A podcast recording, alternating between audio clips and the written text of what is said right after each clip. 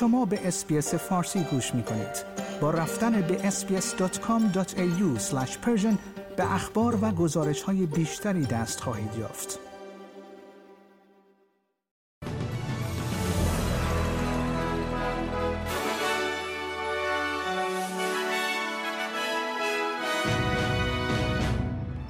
هزاران نفر قرار است امروز سهشنبه 29 نوامبر در مقابل ساختمان پارلمان استرالیا تظاهرات کنند به برخی از جوامع در ایالت ساوت استرالیا هشدار داده شده است تا برای شرایط اضطراری سیل آماده شوند و در یک گزارش جدید عنوان شده است که اجاره بها سریعتر از درآمد خانوارها در سراسر استرالیا افزایش می‌یابد.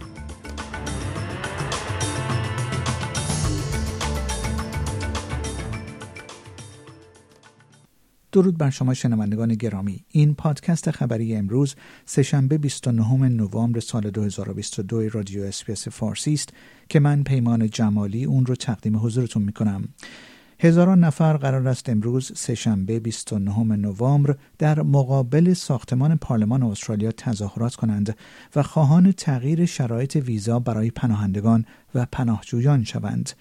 معترضان از دولت آقای انتونی البنیزی نخست وزیر استرالیا می‌خواهند تا از پناهندگان حمایت دائمی صورت گیرد آنها حزب کارگر را به دلیل نقض یکی از وعده های انتخاباتی خود متهم می کنند. پناهندگان می‌گویند که دولت متحد به اعطاع ویزاهای دائمی به پناهندگانی است که دارای ویزاهای حفاظتی موقت هستند. به برخی از جوامع در ایالت سنت استرالیا هشدار داده شده است تا برای شرایط اضطراری سیل آماده شوند. این در حالی است که آب از ایالتهای شرقی نیو ساوت ولز و ویکتوریا به سمت پایین دست در حال حرکت است. بیمان می رود که شهر مانوم در منطقه ریورلند در این ایالت بار سنگین سیل را متحمل شود. در حال حاضر مقامات برای جلوگیری در برابر آب رودخانه موری آبریزی ساختند. اما آقای پیتر مالیناسکاس نخست وزیر این ایالت میگوید به نظر میرسد آسیب سیل به برخی از خانه ها و کسب و کارها اجتناب ناپذیر خواهد بود. While on one level we were in receipt of some good news last week in terms of when that expected uh, peak is supposed to flow and what it is supposed to be, we also know that while there is relief for some, there is heartache for others, and that's not preventable, استطاعت اجاره در هر یک از مراکز ایالتهای استرالیا و همچنین مناطق حاشیه‌ای و روستایی کشور به طور فزاینده‌ای رو به وخامت دارد. در یک گزارش جدید موسوم به شاخص استطاعت سالانه اجاره عنوان شده است که اجاره بها سریعتر از درآمد خانوارها در سراسر کشور افزایش می‌یابد. یافته های این گزارش حاکی از آن است که هوبارت همچنان کم هزینه ترین شهر در استرالیا از این منظر است. بر اساس این گزارش مقرون به صرف بودن اجاره در شهر سیدنی نیز کاهش یافته است و بریزبن برای نخستین بار در محدوده نسبتا غیرقابل استطاعت قرار گرفته است.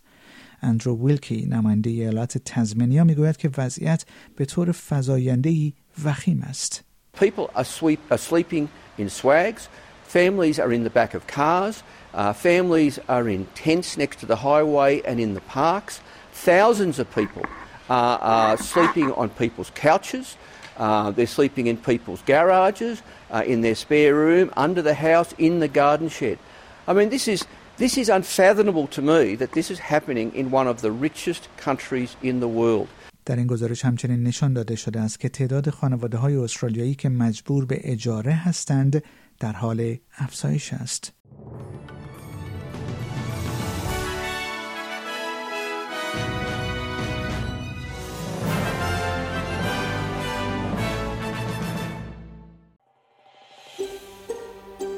آیا می خواهید به مطالب بیشتری مانند این گزارش گوش کنید؟